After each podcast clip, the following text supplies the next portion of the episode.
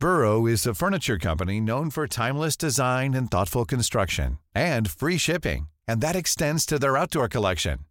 Their outdoor furniture is built to withstand the elements, featuring rust-proof stainless steel hardware, weather-ready teak, and quick-dry foam cushions.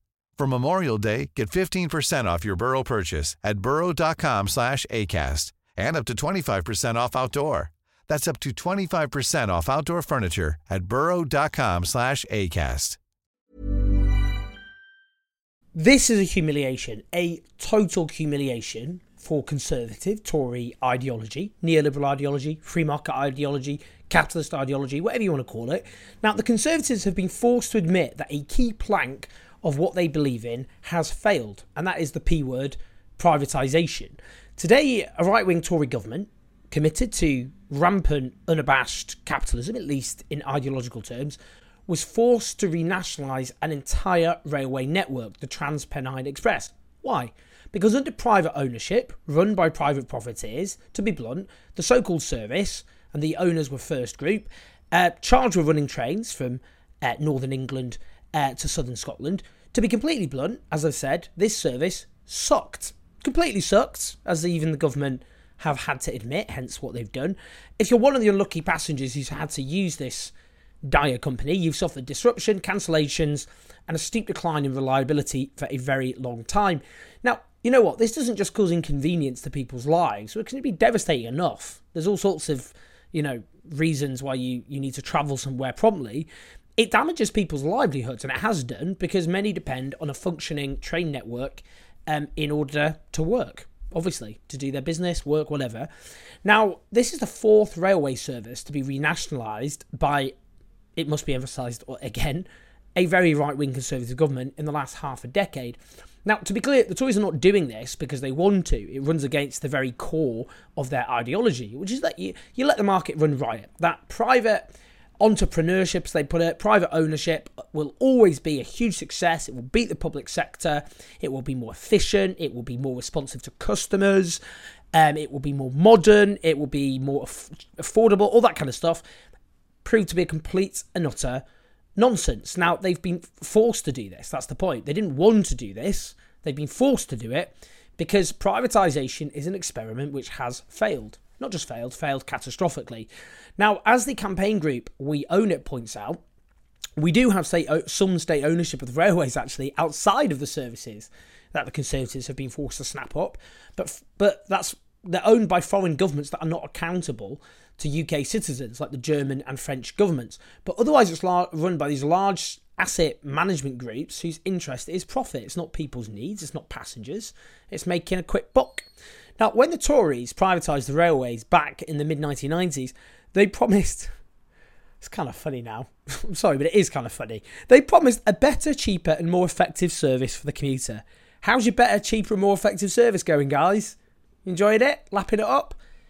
Woo. Um, instead, what we ended up with is a fragmented, inefficient, costly mess. We've got some of those expensive rail fares in Europe. Um, and in fact, prices since uh, privatisation have been driven up by about a fifth. Um, rail prices for a long time have been rising twice as fast as wages, so they're getting more and more unaffordable with every passing year. Now we're told, oh well, you know, let the state, um, sorry, free the railways of the state, cheaper for the taxpayer. Not even true. Not even true. More expensive to run in terms of public subsidies than it was in the days of British Rail, a threefold jump in public subsidies. That's costing the taxpayer an estimated around five billion pounds um, a year. Classic example this of um, capitalism, uh, sorry, socialism for the rich, capitalism for the poor. Um, that the rules of the market, sink or swim, applies to people who are struggling, but that the state is often used to bail out and support private companies in their endeavour to make large sums of money, including at the expense of the broader public. Now, we've seen as well increased overcrowding, um, huge level. I mean, we've got trains now running at near double capacity because investing in new rolling stock costs money. And rail companies were like, we could invest in new rolling stock, but we'd quite like some dividends for our shareholders. So, got to weigh that up, haven't you? We're going for the dividends.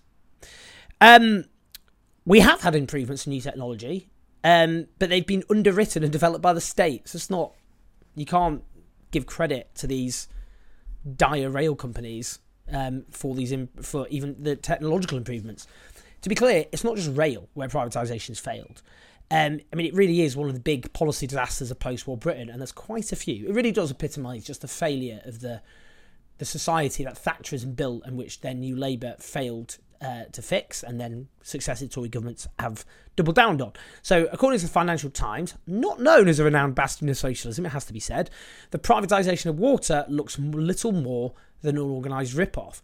Over the course of a decade, they note, the nine main English water companies took nearly £19 billion of post-tax profits, nearly all of which was paid out as dividends, while such companies had repeatedly been fined for allowing raw sewage to pollute our rivers. They re- privatisation really is full of shit quite literally. Since privatisation, household water bills have soared by uh, 40%, costing consumers well over £2 billion more a year uh, than if the industry had remained in public hands. Great, tremendous stuff. Or take energy. It's been estimated that an electricity price is between 10 and 20% higher than if privatisation never happened. Britain's got one of the worst records in fuel poverty of any European nation. Um, the rate of British pensioners dying from extreme cold each winter is double that of Finland, a country with a far colder climate. Um, they don't have the Gulf Stream like we do.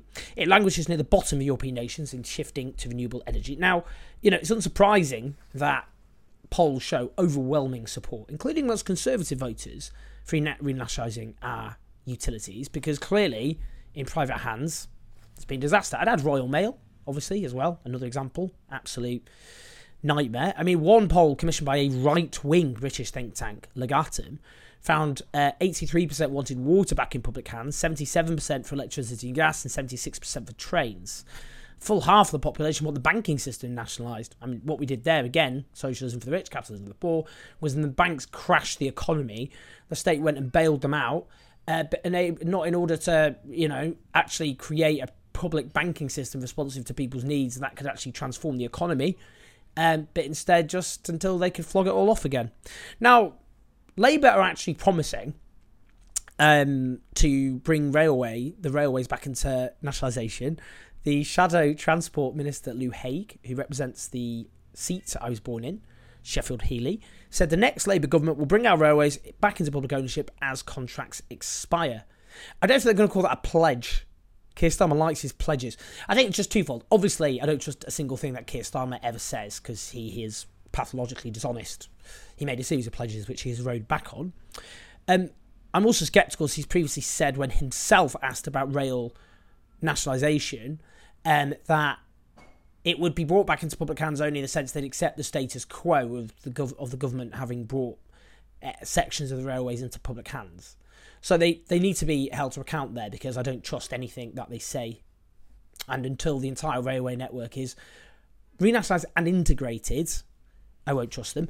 Finally, what I'd say is this is an opportunity to talk about another form of public ownership. Not the old form of nationalisation, which was top down and run by bureaucrats, but democratic ownership, where it's service users and, um, in this case, passengers and workers uh, together helping to run the railways, making sure it runs in the interests of those who use it and who work on it, who have overlapping needs. For example, making sure the railways are safe. Um, expanding the railways is good for workers uh, and also, of course, good for the public. It's good for the climate. More people using public transport, less people using cars. Good for people's standard of living because rail fares are eating into our living standards. We need to talk about democratic public ownership. I don't want to go back to top down nationalisation, which people didn't feel they had a stake in, so it was easy for Thatcher to flog off. And that's the form of new modern 21st century socialism that I'm particularly interested in. Socialism for me means you extend democracy as best you can, and you think that you, you don't accept that capitalism and democracy are compatible because what capitalism does is concentrate wealth and therefore power in the hands of a few. Um, and we have these unaccountable big rich people who uh, obviously have huge amounts of power at the expense of the rest of us. So let's have democratic ownership of our railways and our other utilities. And let's hold Labour to account on this, but also demand that they reverse the privatisation of other utilities and bring them into democratically run public hands thanks as ever, everyone. Thanks for watching or listening. Um, do like and subscribe on the podcast. Do leave us a review. And um, uh, support on patreon.com forward slash 84 I will see you all soon. Small details are big surfaces. Tight corners are odd shapes? Flat, rounded, textured, or tall? Whatever your next project, there's a spray paint pattern that's just right. Because Rust-Oleum Custom Spray 5 in 1 gives you control with five different spray patterns. So you can tackle nooks, crannies, edges, and curves without worrying about drips, runs, uneven coverage, or anything else. Custom Spray 5 in 1. Only from Rust